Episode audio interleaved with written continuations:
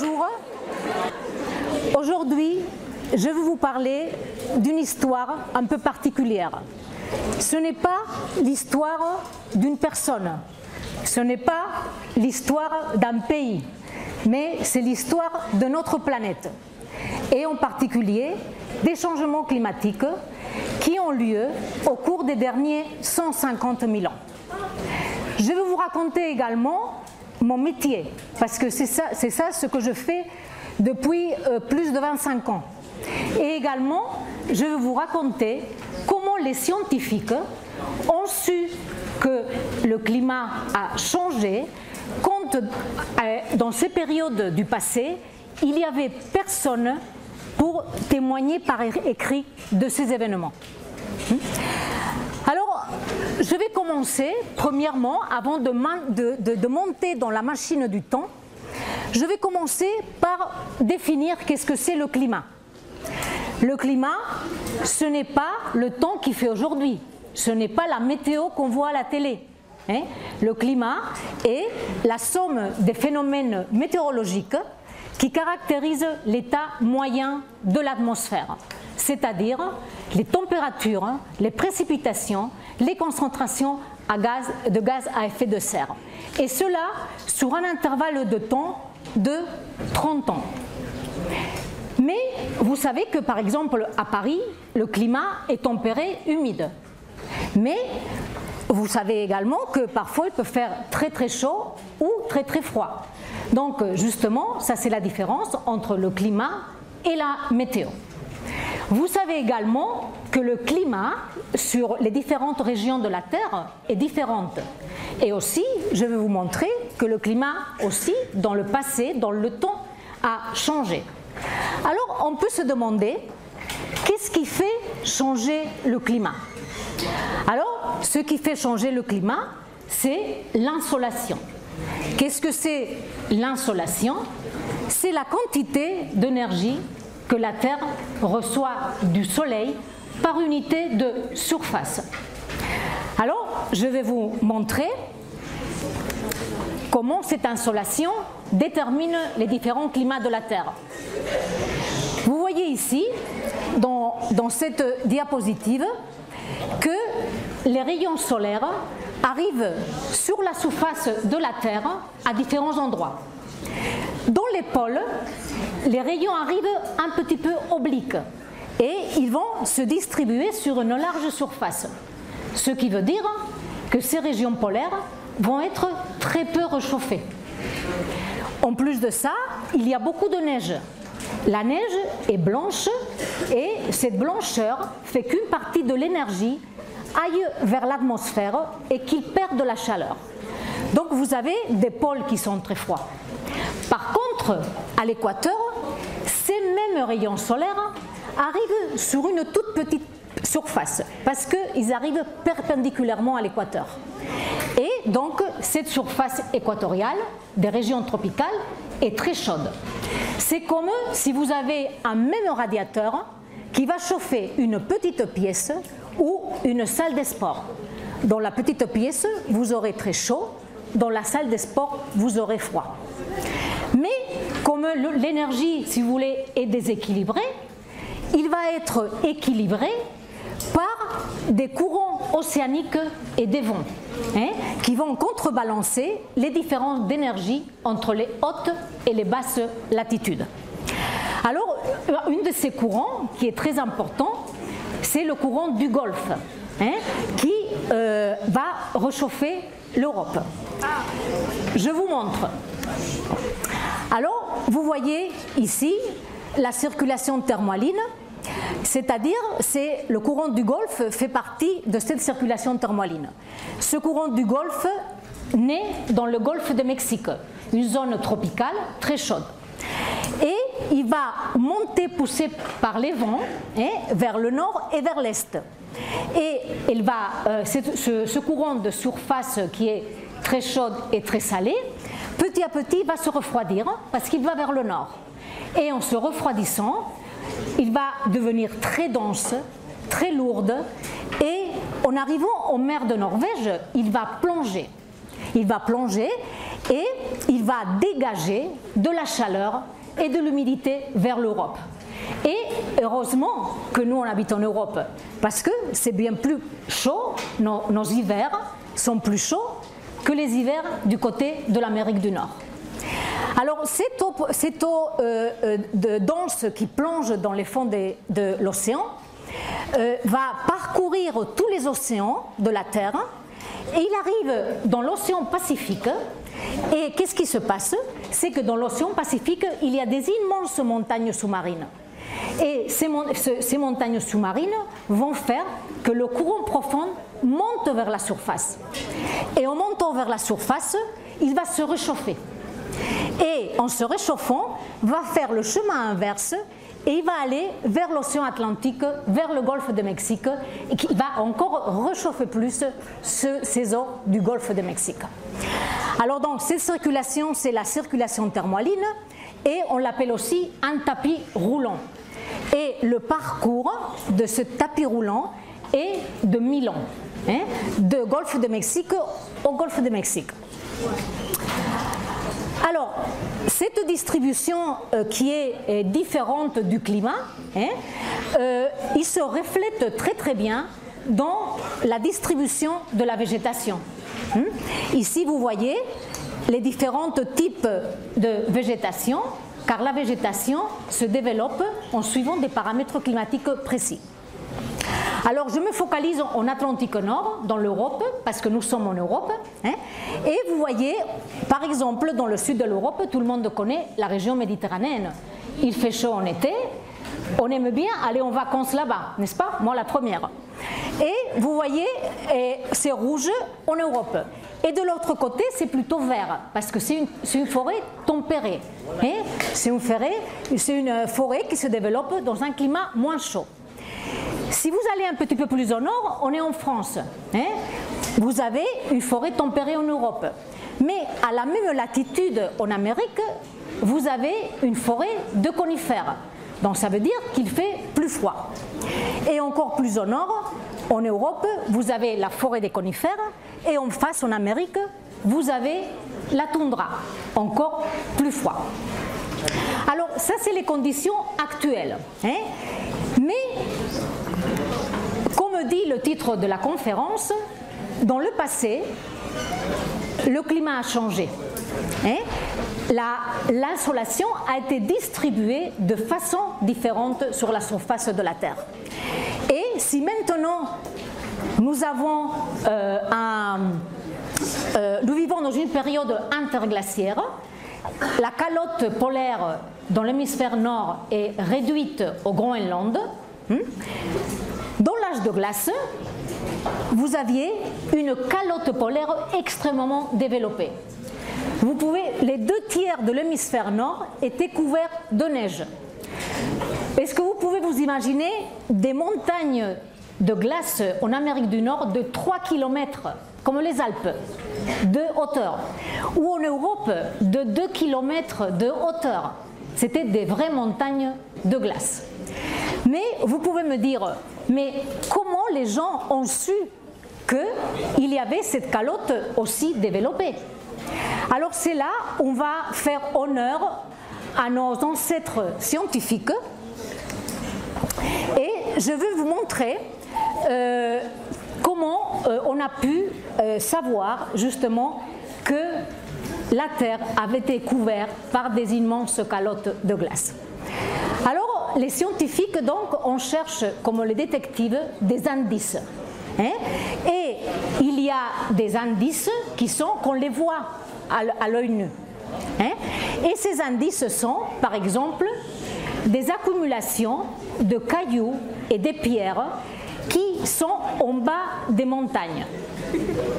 Alors, ces premières découvertes, ces premiers indices ont été découverts dans les Alpes dans les Alpes, et par des géologues, mais également, figurez-vous, par des chasseurs de chamois qui connaissaient beaucoup le terrain. Hein?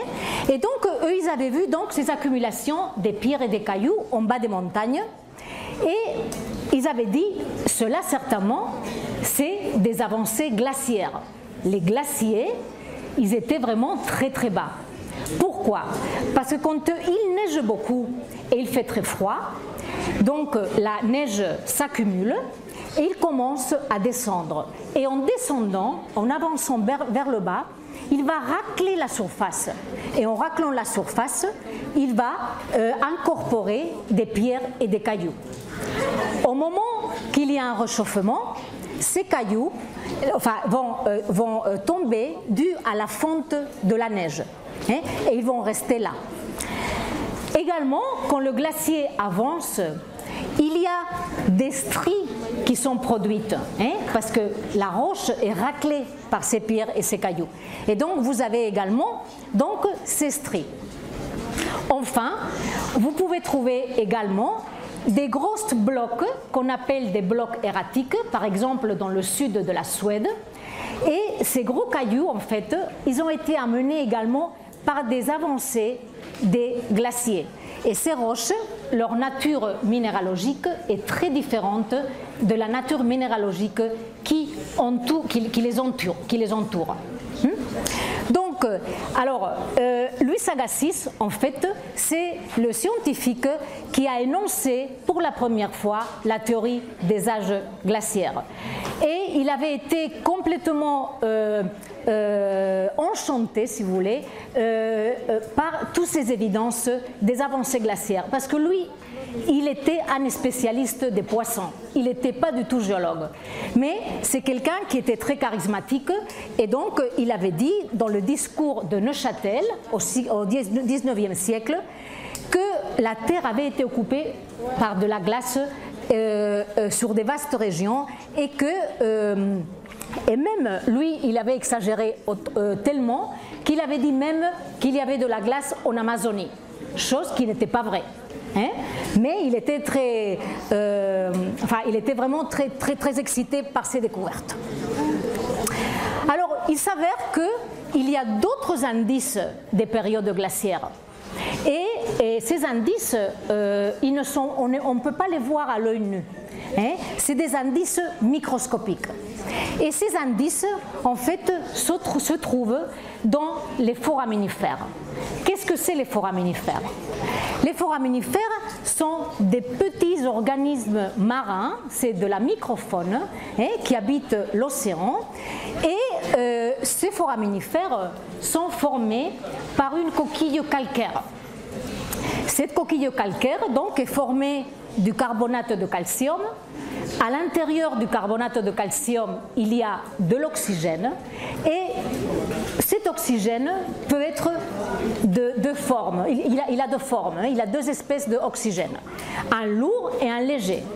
Et le rapport de la quantité des deux espèces d'oxygène, hein, c'est un indicateur de, la quantité de volume de glace accumulé au pôle. Alors, donc, c'est en fait ces deux chercheurs euh, qui ont mis au point la technique. Donc, c'est euh, aux États-Unis, à Chicago, mais c'est un Italien qui a émigré aux États-Unis. Et du côté européen, c'est en Angleterre, Nick Shackleton. Et donc, ils ont produit cette courbe que vous voyez ici, hein, quand il n'y avait pas des ordinateurs, comme vous pouvez le voir, et vous voyez vers le haut des périodes interglaciaires avec peu de glace et des périodes glaciaires vers le bas avec beaucoup de glace. Si vous, vous regardez, je ne sais pas si vous arrivez à lire, mais vous voyez ici niveau de la mer. Parce qu'en fait, d'où il vient l'eau qui forme la glace de la calotte polaire? Il vient de la mer. Donc ça, veut dire que vers le haut, vous avez des niveaux euh, de haut niveau marin et vers le bas, vous avez des bas niveaux marins, hein, correspondant à des périodes glaciaires. Alors donc, euh, ces foraminifères sont trouvés dans des séquences sédimentaires marines, hein, comme vous voyez, qu'on récupère pendant des missions océanographiques. Hmm. Alors, il existait une autre question à cela, c'est que pourquoi, pourquoi la Terre a oscillé entre des périodes glaciaires et interglaciaires? Pourquoi actuellement nous vivons dans une période interglaciaire? Ça ne dépend pas de nous. ça ne dépend pas de nous, ça dépend de l'insolation. Hein? Cette quantité d'énergie que la Terre reçoit du Soleil par unité de surface. Alors en fait, euh, c'est un mathématicien serbe, Milutin Milankovic, qui euh, a énoncé pour la première fois euh, la théorie astronomique des âges glaciaires. Simplement, pour dire simple, quand la Terre est loin du Soleil, on est dans une époque glaciaire. Quand la Terre est près du Soleil, on est dans une époque interglaciaire. Mais cette variation de la distance de la Terre par rapport au Soleil dépend de trois paramètres orbitaux. Certainement, vous avez déjà entendu parler, mais je vais vous rappeler parce que c'est très important pour la suite. Alors, premièrement, vous avez le premier paramètre qui est l'excentricité qui définit la forme de la trajectoire de la Terre quand elle tourne autour du Soleil. Cette forme peut être plus ou moins allongée. Quand il est allongé, on est loin du Soleil, donc période glaciaire. Quand il est un peu plus arrondi, on est plus près du Soleil, période interglaciaire. Et cela avec une cyclicité de 100 000 ans.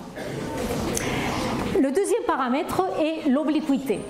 L'obliquité, c'est le degré d'inclinaison de l'axe de, la Terre par rapport au plan de la trajectoire de la, terre, autour du Soleil. Cette inclinaison peut être plus ou moins importante. Quand il est très importante, il y a euh, beaucoup plus d'énergie qui arrive au pôle. Et, et on est dans un interglaciaire aussi. Et au contraire, quand il est moins incliné, les pôles reçoivent moins de chaleur, moins d'énergie, donc période glaciaire. Cette inclinaison, la variation d'inclinaison, varie tous les 41 000 ans. Enfin, le troisième paramètre, c'est la précession. Et la précession est définie comme le mouvement de la Terre par rapport à son axe de rotation. Alors, il faut savoir que la Terre n'est pas complètement sphérique. Il a des bourrelets à l'équateur. Et comme il a des bourrelets à l'équateur, donc il bouge comme une toupie en fait. Hein, il bouge comme une toupie. Et donc le fait de bouger comme une toupie, ça fait que l'axe de rotation de la Terre change de direction. Et parfois, l'axe de rotation de la Terre il est dirigé vers le soleil pendant l'été. Et donc vous avez des étés extrêmement chauds et des hivers très froids. Par contre, quand l'axe de rotation de la Terre est dirigé vers le Soleil en hiver, vous avez des hivers relativement chauds et des étés assez frais. Dans ce cas-là, vous avez une saisonnalité qui est très faible. Dans le cas précédent, avec des étés très chauds et des hivers très froids, vous avez une saisonnalité très marquée. Bien, donc la combinaison euh, de ces trois paramètres orbitaux, avec des cyclicités de 100 000, 40 000 et 23 000 ans, ont, euh, euh, ont permis, à travers des calculs mathématiques, à Milutin Milankovic, produire cette courbe-là aussi, vous voyez, avant l'existence des ordinateurs. Hein? et donc, vous voyez qu'il y a des moments vers le haut interglaciaires avec peu d'énergie solaire arrivant à la Terre et vers le bas des périodes euh, glaciaires, donc avec euh, moins d'énergie arrivant à la Terre. Alors, donc, euh, ça c'est les bases de, euh, de l'étude de des, paléoclimats et à peu près euh, à la moitié du XXe siècle, il y a d'autres chercheurs qui se sont intéressés à la théorie astronomique des climats et ils ont amélioré les équations de Milutin Milankovitch. Apparemment, il y avait quelques petites erreurs et ont été, dans ces courbes, ils ont été améliorées. Et vous voyez la courbe des variations d'insolation au cours des derniers 600 000 ans. Et ici, vous avez la courbe des variations de volume de glace. Il s'avère que au moment où vous avez des pics d'insolation vers la droite, c'est des moments dans lesquels vous avez des minimums de volume de glace. Et vraiment, les minimums de volume de glace se produisent tous les 100 000 ans. Donc on a une cyclicité de 100 000 ans pendant les périodes glaciaires interglaciaires. Mais cela, c'était avant les années 80. Parce que, en fait, euh, les analyses des archives sédimentaires des, carottes marines, euh, c'était des analyses faites avec très peu de précision. En général, un échantillon, une analyse tous les 5000 ans. Mais à partir des années 80, euh, et surtout du dernier cycle climatique, c'est-à-dire les derniers 150 000 ans, hein, on, a, euh, on a travaillé avec, une précision beaucoup plus importante. C'est-à-dire qu'on a analysé à peu près tous les 10 à 100 ans. Ça veut dire que s'il y avait des changements climatiques de, euh, de la durée d'une génération humaine, on pouvait les attraper. Et en effet, vous voyez que ces deux courbes-là, à peu près entre 100 000 ans et 10 000 ans, c'est des courbes qui sont très agitées. Ils sont très agités. Par exemple, à gauche, vous voyez la variation des quantités d'un foraminifère qui aime beaucoup le froid et qui habite actuellement dans des zones polaires. Et cette courbe-là vient d'une carotte prélevée en face de l'Irlande. Et vous voyez qu'il y a beaucoup de périodes de refroidissement vers la gauche et beaucoup de périodes de réchauffement vers la droite. Vous avez une variabilité climatique à peu près tous les 1000 ans.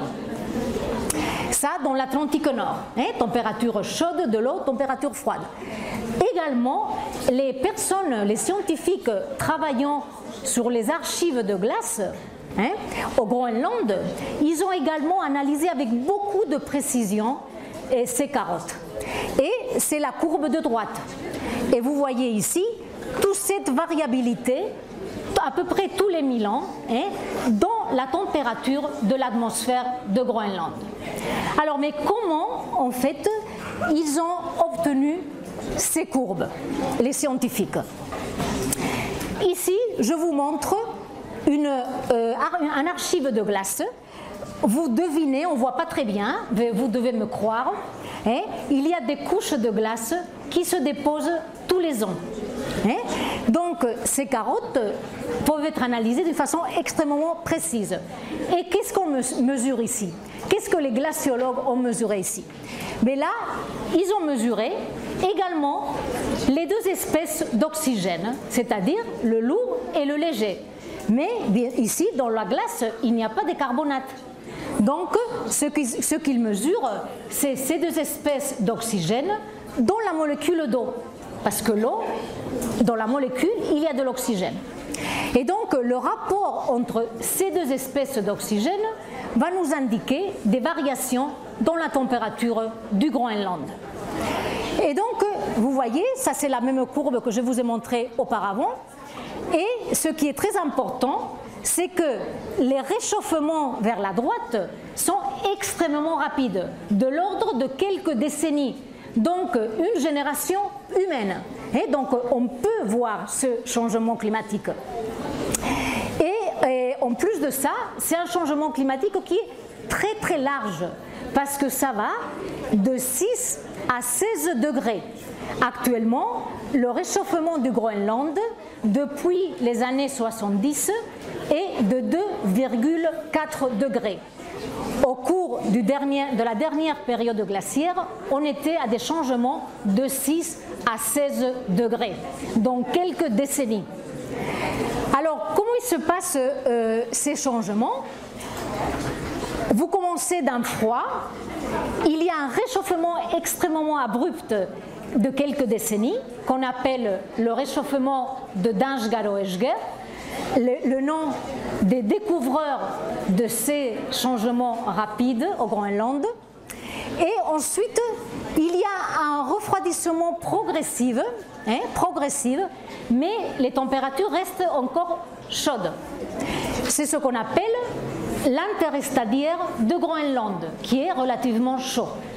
Ensuite, vous avez un refroidissement qui est plus rapide et qui donne lieu à une période froide qu'on appelle stadiaire de Groenland. Hein. Donc cela c'est un cycle euh, de Dansgaard-Oeschger et on a à peu près, au cours de la dernière période glaciaire, nous avons à peu près 25 cycles de Dansgaard-Oeschger. Alors il faut, euh, il faut faire attention de ne pas confondre avec les glaces de Agendas. Hein? C'est de la glace, mais c'est pas Agendas. Hein? Je vous dis ça.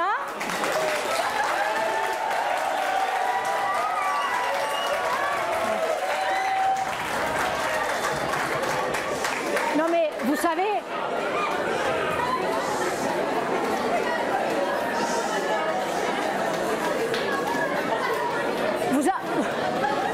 vous, allez rigoler encore Vous allez rigoler encore plus. C'est pas moi qui l'ai inventé. C'est un étudiant à la fac dans une copie d'examen. J'ai eu le bonheur de trouver que c'était les cycles de Agendas. Et c'était à la fac, hein. c'était des examens de master. Hein. Donc faites attention, c'est de la glace, mais ce n'est pas la même glace.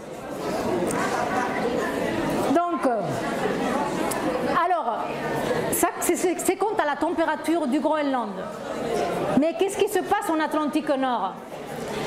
Je vous ai montré cette courbe-là des températures dans les eaux, des changements de température dans les eaux de surface, hein, euh, de très froide à, chaude, etc., tous les 1000 ans. Mais il y a une autre chose qui est extrêmement importante, qui sont des événements catastrophiques. Hein. Alors,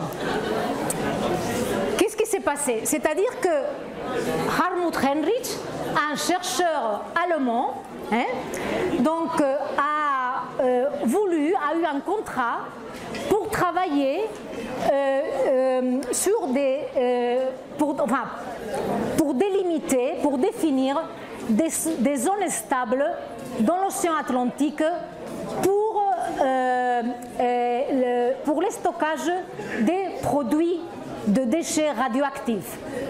Et en travaillant sur cela, il a découvert que les séquences sédimentaires marines qui étaient formées, enfin qui sont formées en général par de l'argile, des sédiments fins, mais ce n'était pas toujours le cas.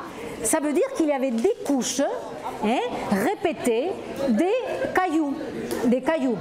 Et donc lui, il a dit, mais comment c'est possible que, que, dans ces sédiments marins, il y, a, eu des cailloux qui se déposent Alors, il y avait trois idées. La première disait, mais peut-être c'est la rivière. C'est la rivière qui a mené ces gros cailloux. Mais en fait, ce n'était pas possible parce que la carotte avait été prélevée dans une montagne sous-marine. Ça veut dire que les cailloux ne pouvaient pas arriver de la rivière, descendre à travers les canyons et remonter au sommet. Hein? C'est pas possible. L'autre possibilité était euh, euh, qu'ils avaient été transportés par le vent. Mais ces particules que je vous montre là, c'est des particules de quartz et de carbonate, ils sont trop grosses. C'est la même taille que les foraminifères que je vous ai montré, donc c'est un petit peu moins qu'un millimètre de votre règle. Mais ce n'est pas la taille de la poussière, donc ne pouvait pas être transporté par le, vent. Enfin, la seule possibilité, c'était que ces particules, ces cailloux, étaient transportés par des icebergs et par des armadas d'icebergs qui s'étaient déversés dans l'océan Atlantique à peu près tous les 7 à 10 000 ans. Donc ces, icebergs, on, les connaît actuellement, il existe encore, mais c'est un iceberg qui a coulé le Titanic par exemple. Hein. Sauf que au cours de la dernière période glaciaire, les icebergs, il n'y avait, avait pas que un ou deux.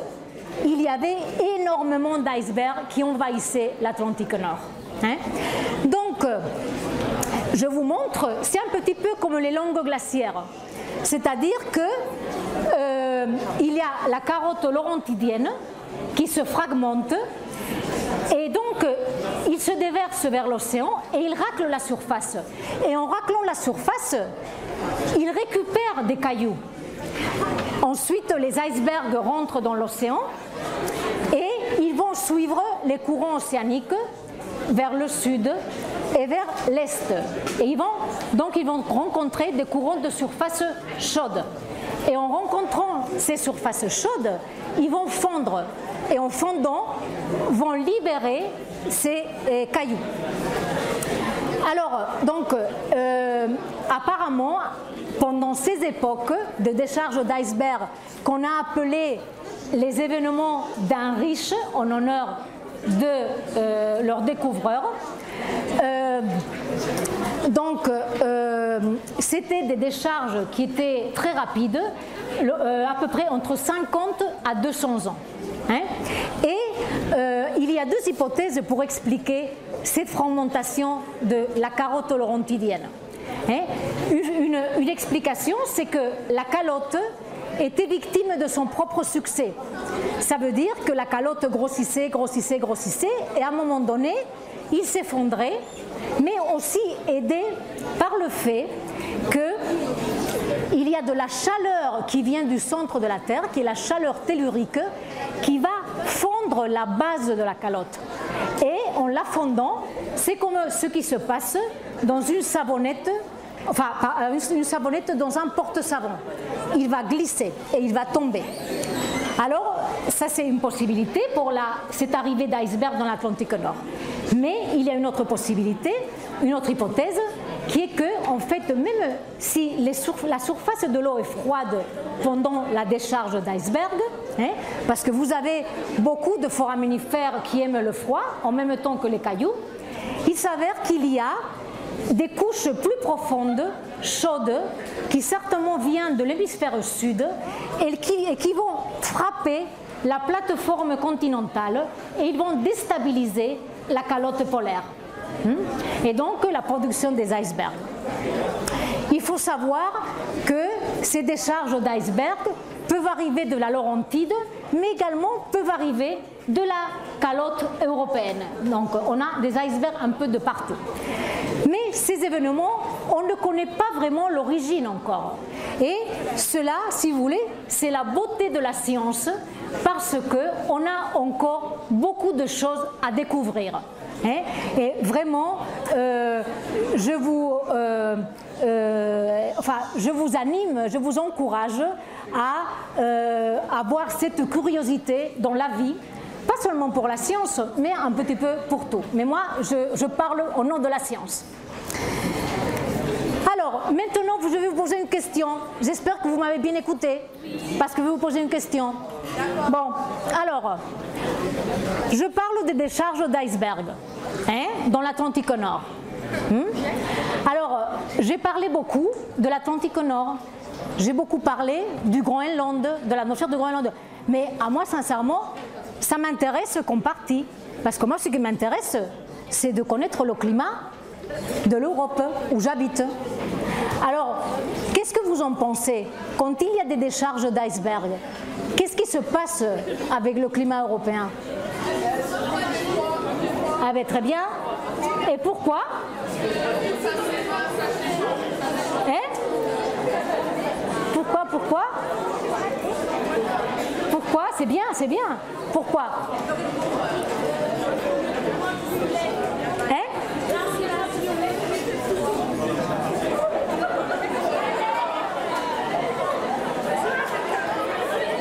Non, non. Parce que cette variabilité que je vous ai montrée, c'est une variabilité à long terme. Tous les 100 000 ans, 40 000 ans, 20 000 ans. Mais la variabilité que je vous ai montrée, c'est beaucoup plus rapide, c'est tous les 1000 ans. Alors,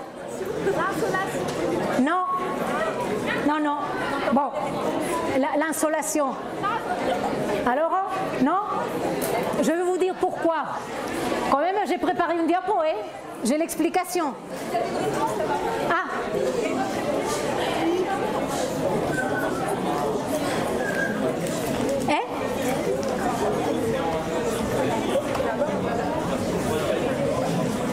J'ai pas très bien entendu, mais je pense que tu es sur le bon chemin. C'est-à-dire que je vous ai montré, je vous ai montré une la, circulation thermohaline à présent, qu'il est, euh, il est, est euh, active, il arrive en mer de Norvège et il dégage de la chaleur en Europe. Mais quand il y a des décharges d'iceberg, c'est comme un robinet d'eau douce et froide qui rentre dans l'océan. Et qu'est-ce qui se passe? C'est que cette eau froide qui arrive des calottes empêche le courant du Golfe de monter en mer de Norvège. Et donc l'Europe reste sans le réchauffement. Donc il se refroidit effectivement. Hein Et ça, c'est un modèle conceptuel, mais il y a d'autres chercheurs qui sont des modélisateurs, qui ont mis plein de données dans les ordinateurs. Ils ont mis plein d'équations pour décrire l'état de l'océan et de l'atmosphère actuellement. Et ils ont également ajouté une équation avec de l'eau froide. Et qu'est-ce qu'ils voient?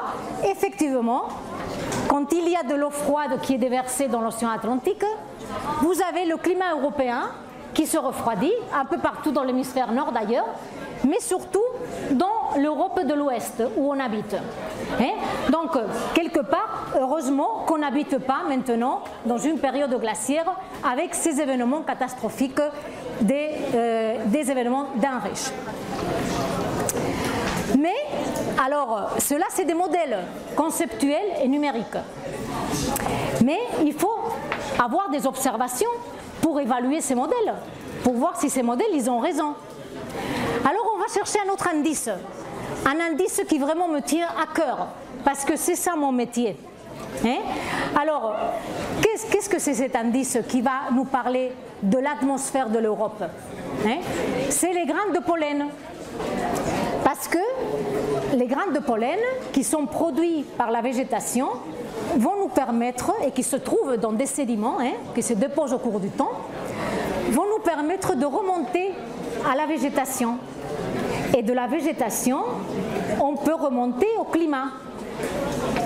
Alors vous voyez ici, par exemple, si moi, quand j'analyse des sédiments, je trouve des pollens du pin, de chêne vert, de l'olivier, ils vont me dire Ah, c'était une époque de climat méditerranéen, avec des étés très chauds et secs. Hein? si par contre, dans les sédiments que j'analyse, je trouve des armoises, des éphédras et des kénopodiacées, ils vont me dire Ah, c'était un moment de paysage semi-désertique, donc un climat très froid et très sec. Hein. Alors, ce qui se passe, c'est que quand ces grains de pollen sont produits par la végétation, ils sont transportés par les vents et par les fleuves un peu partout. Ils se déposent un peu partout. Mais à nous, les grains de pollen qui nous intéressent, c'est les grains de pollen qui se déposent dans les sédiments marins. Parce que c'est là où nous avons les foraminifères, c'est là où nous avons les cailloux des décharges d'iceberg, et donc dans les mêmes sédiments, nous allons avoir aussi des indices atmosphériques, en plus des indices océaniques et de volume de glace et de l'atmosphère de Groenland. Alors, pour cela, pour récupérer tous ces indices, il faut euh, participer à des missions océanographiques. Ici, donc, euh, je vous montre le bateau sur lequel, j'ai embarqué euh, pendant deux mois. C'est un bateau américain. Ces missions océanographiques euh, sont très enrichissantes parce qu'on rencontre des collègues de tous les pays du monde. Hein, et en plus, il y a beaucoup de scientifiques. Euh, on, connaît des, on, connaît des, pays, des pays différents. Et donc, bon, j'ai passé là deux mois sur ce bateau. Et vous voyez que c'est comme une plateforme pétrolière. Il y a une tour et c'est de là qu'on fait des forages. Alors ensuite, comme on travaille beaucoup sur ces missions océanographiques, parce que euh, on travaille tous les jours, il n'y a pas de samedi et de dimanche, on travaille 12 heures d'affilée, seulement interrompues pour aller manger. Hein. et à cette époque-là, j'ai embarqué en novembre, je suis sortie du bateau en janvier, et donc c'était Noël. Mais le jour de Noël, on a récupéré des carottes. Hein. Donc, vous les voyez ici, le moment de la récupération. Ensuite, on va les ouvrir, on va les décrire. Hein. Ensuite,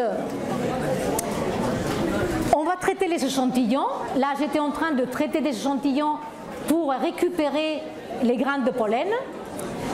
Ensuite, une fois récupérés, on va les analyser au microscope. Donc, j'analysais les graines de pollen et mes collègues, un collègue chinois et un collègue espagnol qui travaillaient sur les foraminifères. Et ensuite, comme vraiment c'était des journées qui étaient longues, mais ben, parfois je m'endormais devant mon microscope, hein, parce que c'était vraiment beaucoup de travail. Alors, donc, j'ai participé à cette mission, à cette mission mais euh, également j'ai participé à des missions euh, images, hein, du programme international Images. Et je suis montée sur, cette fois-ci, le bateau français Marion Dufresne. Hein. Donc c'est un bateau qui a tout, tout un autre système de carottage, mais qui a produit des très belles séquences sédimentaires sur la marge européenne. Hein. des carottes en face de la région méditerranéenne et en face de la région atlantique ou eurosibérienne. Et c'est là que je vais vous montrer des résultats. Alors, donc, ça c'est la figure la plus compliquée que je vais vous montrer dans cette conférence. Mais je veux un petit peu d'attention, hein, que vous prêtez un petit peu d'attention. Alors ici, vous avez à droite euh, à peu près 150 000 ans, et ici, à gauche, le présent. Hein. Et vous voyez une compilation des indices, hein, des indices climatiques. Vous avez ici euh, les variations de volume de glace, le dernier interglaciaire, l'interglaciaire présent et ici la dernière période glaciaire. Ensuite, en rouge, vous avez des courbes de la variabilité des températures des eaux de surface sur la marge ibérique. Hein voyez que c'est des courbes qui sont très agitées, des variabilités de à peu près 1000 ans. Hein Ensuite, enfin, dans les températures des eaux de surface. Ensuite, vous avez en noir et les restes des, des, des cailloux nous indiquant que ces icebergs étaient arrivés jusqu'à la marge ibérique sud et même, on le sait, jusqu'au Maroc. Et vous avez ensuite en vert les variations de la forêt méditerranéenne, hein, qui nous indique justement que cette forêt a énormément changé au cours du temps, avec la même variabilité de 1000 ans. Donc, euh, et en plus, en vous avez les cycles de Dansgaard-Oeschger, c'est-à-dire la variabilité climatique millénaire dans l'atmosphère du Groenland. Ce qui est très important de, voir ici, c'est que quand vous avez une diminution de la température au Groenland, vous avez un refroidissement de l'Atlantique Nord et vous avez une contraction de la forêt méditerranéenne. Donc vous avez des périodes froides et sèches euh, en Europe. Quand vous avez une augmentation de la température du Groenland, vous avez une augmentation des températures des eaux de surface de l'Atlantique Nord et vous avez une augmentation très rapide de la forêt méditerranéenne. donc, ce qui veut dire, c'est qu'il y a des réchauffements qui sont extrêmement rapides aussi en Europe du Sud. On a fait ce même exercice sur des carottes prélevées plus au nord, en face du nord de l'Espagne, en face euh, de, Bordeaux, et dans le golfe de Gascogne. Et les résultats sont les mêmes. La végétation et le climat de l'Europe réagissent extrêmement rapidement au réchauffement euh, et refroidissement du Groenland et de l'Atlantique Nord. En fait, une chose aussi qui est extrêmement importante, euh, que j'aimerais bien euh, euh, vous, faire passer comme message, c'est que la réponse régionale à un changement climatique est différente. Hein. vous voyez au Groenland, vous avez des réchauffements climatique très important, à peu près à 60 000 ans, 45 000 ans, 42 000 ans et 38 000 ans. Mais si vous regardez en région méditerranéenne, les réchauffements à 45 et 42 000 ans, ils sont extrêmement faibles. Hein? la région méditerranéenne ne se réchauffe pas autant que le Groenland. Par contre, plus au nord, plus au nord, vous voyez, en région atlantique, vous voyez que vous avez des réchauffements très importants à 45 et à 55 000 ans. Aussi différents de ce qui se passe au Groenland. Alors pourquoi cette réponse régionale contrastée? Mais Cela est dû à ce que je vous ai parlé au début de la conférence, aux paramètres orbitaux qui varient.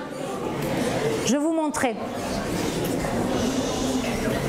Méditerranée, vous voyez le plus fort développement de la forêt méditerranéenne à vers 60 000 ans et à 38 000 ans. Et cela coïncide avec deux pics de précession en noir, deux pics de précession en noir, ça veut dire une très forte saisonnalité. Vous savez que le climat méditerranéen est saisonnier, est saisonnier hein, avec des étés très chauds. Et donc c'est pour cela que quand vous avez des conditions, des préconditions de forte saisonnalité, contrôlées par la précession, vous allez avoir un réchauffement beaucoup plus important en Méditerranée. Par contre, pour des régions qui sont plus au nord, quel est le paramètre orbital qui va jouer un rôle? Est-ce que vous le savez? Quel est le paramètre orbital qui va jouer un, rôle plus important dans les hautes latitudes? Je vous l'ai dit auparavant.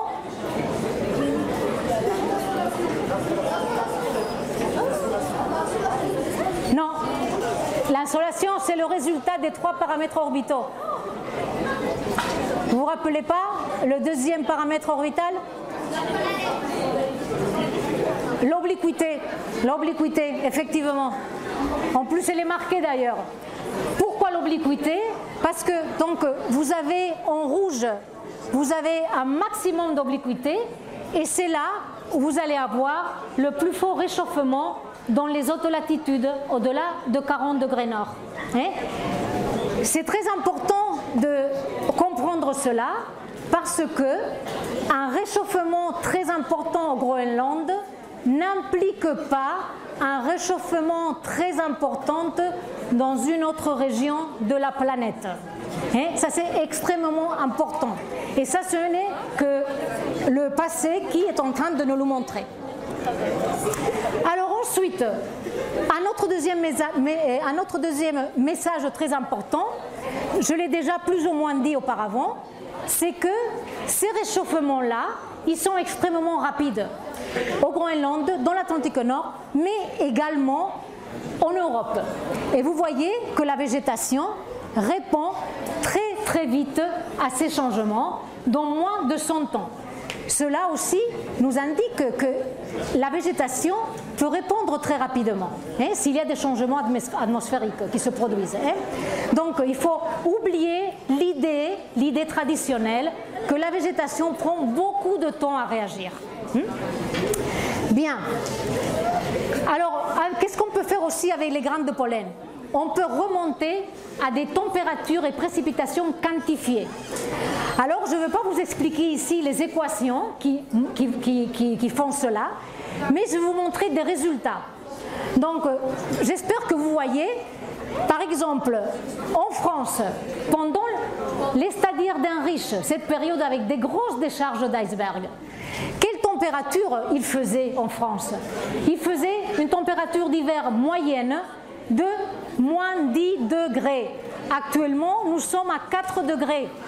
À cette époque-là, on était moins 14 degrés, de moins de 14 degrés au moins en hiver. Mais c'était impressionnant, il faisait très froid. Et les précipitations, ils avaient diminué de la moitié. Si actuellement il y a 800 mm dans cette région, à l'époque il n'y avait que 400 mm. C'était presque un désert, hein, presque un semi-désert. Alors, si on regarde les températures d'été de l'eau, ça c'est fait avec les foraminifères, vous voyez que la mer en face de Bordeaux était à 0 degré. Il y avait les icebergs en été, donc difficile de se baigner dans les côtes hollandaises. Et même difficile de se baigner dans les côtes ibériques. Il faisait extrêmement froid. Actuellement, en été, nous avons des températures qui vont de 18 à 22 degrés au sud. Là, nous étions avec des températures de 0 degré à 9 degrés, hein, donc très froid. Alors, ici, donc, certainement, je, ne pense pas que les Néandertaliens ou nos ancêtres modernes vraiment se baignaient, mais ce qui est sûr, c'est qu'ils pouvaient faire coucou aux icebergs, parce qu'ils les avaient à côté.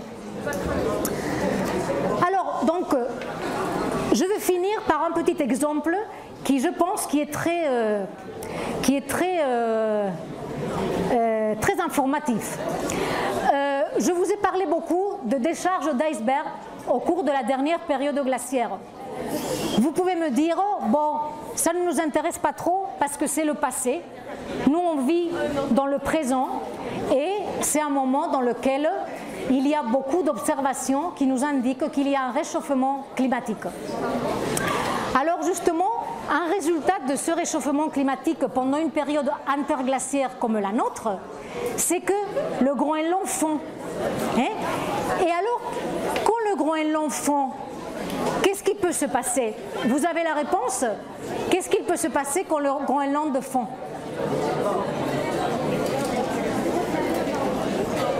Oui, c'est vrai, c'est vrai. Et qu'est-ce qui, va se, produire encore?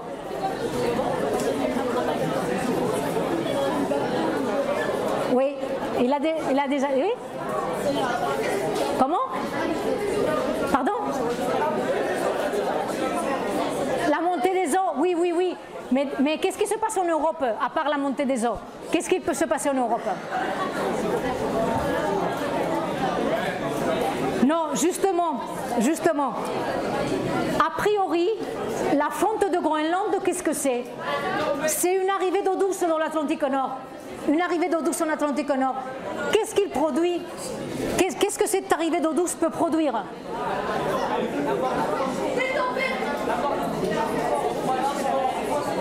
Refroidissement, c'est ça Un refroidissement, non Quand même, je vous ai montré plein d'icebergs hein, dans l'Atlantique Nord, hein, quand même.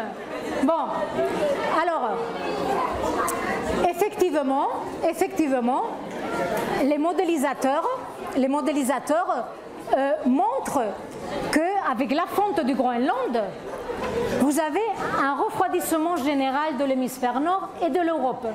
Hein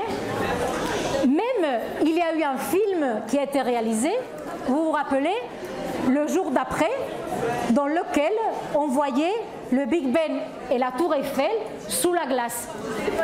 Mais est-ce que cela est vrai? Est-ce que cela est vrai? Parce que c'est des modélisateurs. Donc, enfin, donc aucun modèle est vrai. Hein? Donc, on va tester et on va aller à nouveau monter, on va monter dans la machine du temps.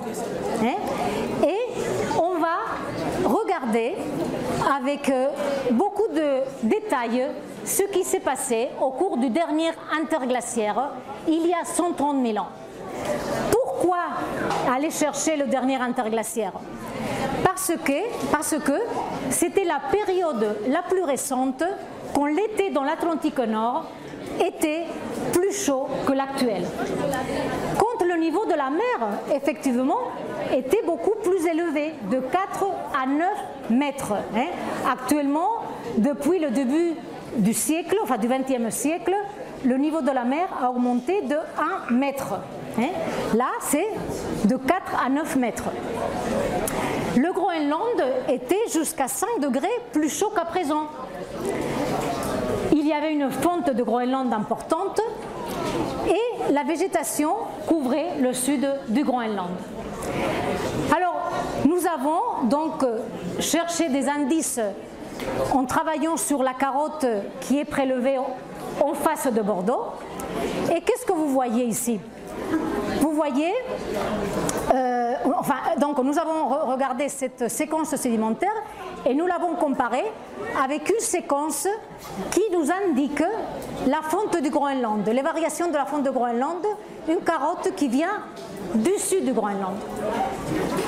Alors vous voyez que haut, avec la flèche rouge, c'est indiqué une, une, très importante fonte de Groenland coïncide en fait avec un fort développement de la forêt tempérée, donc des températures extrêmement chaudes, hein, de degrés plus chauds que l'actuel.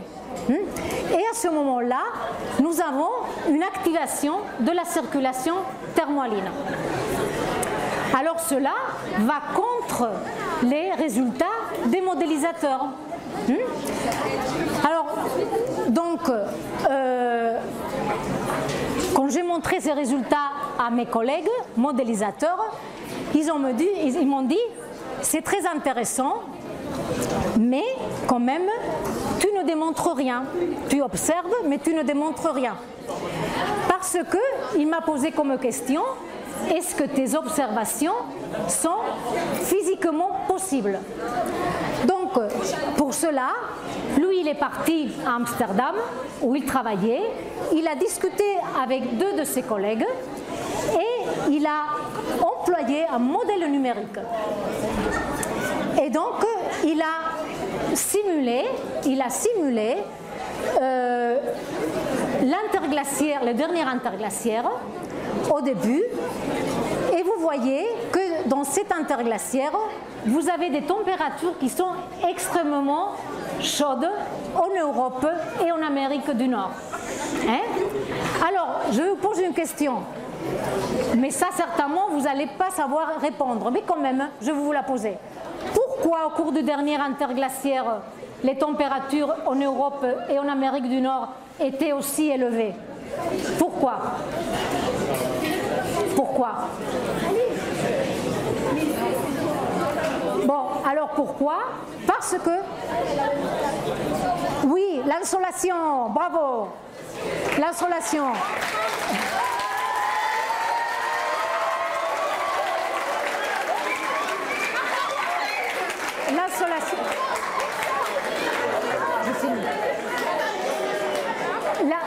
L'insolation était extrêmement élevée.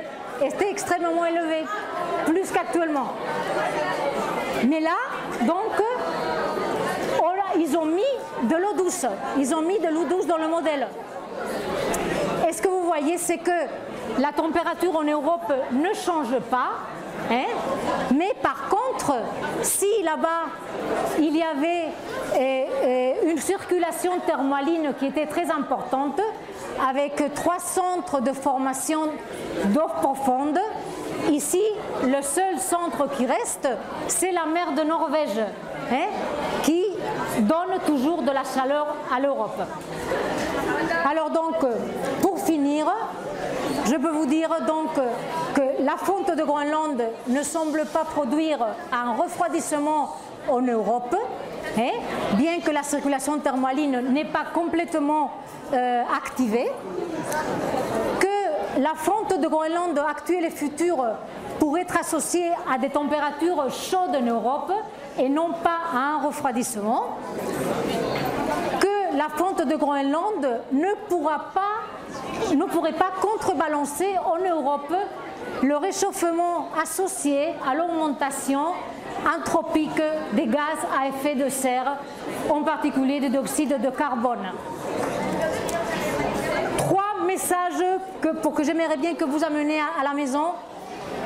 La rapidité des changements climatiques, hein, la régionalisation du réchauffement climatique, hein, la réponse de chaque région est différente, et que le climat du passé est une clé pour comprendre le climat présent et futur. Car les mécanismes que nous avons mis en évidence pour le passé, ils sont aussi ceux qui vont être présents dans le climat actuel et le futur. Et que le climat de la Terre est comme un organisme vivant hein, qui bouge tout le temps et donc la constante du climat est son changement. Hein. Donc, euh, je vous remercie.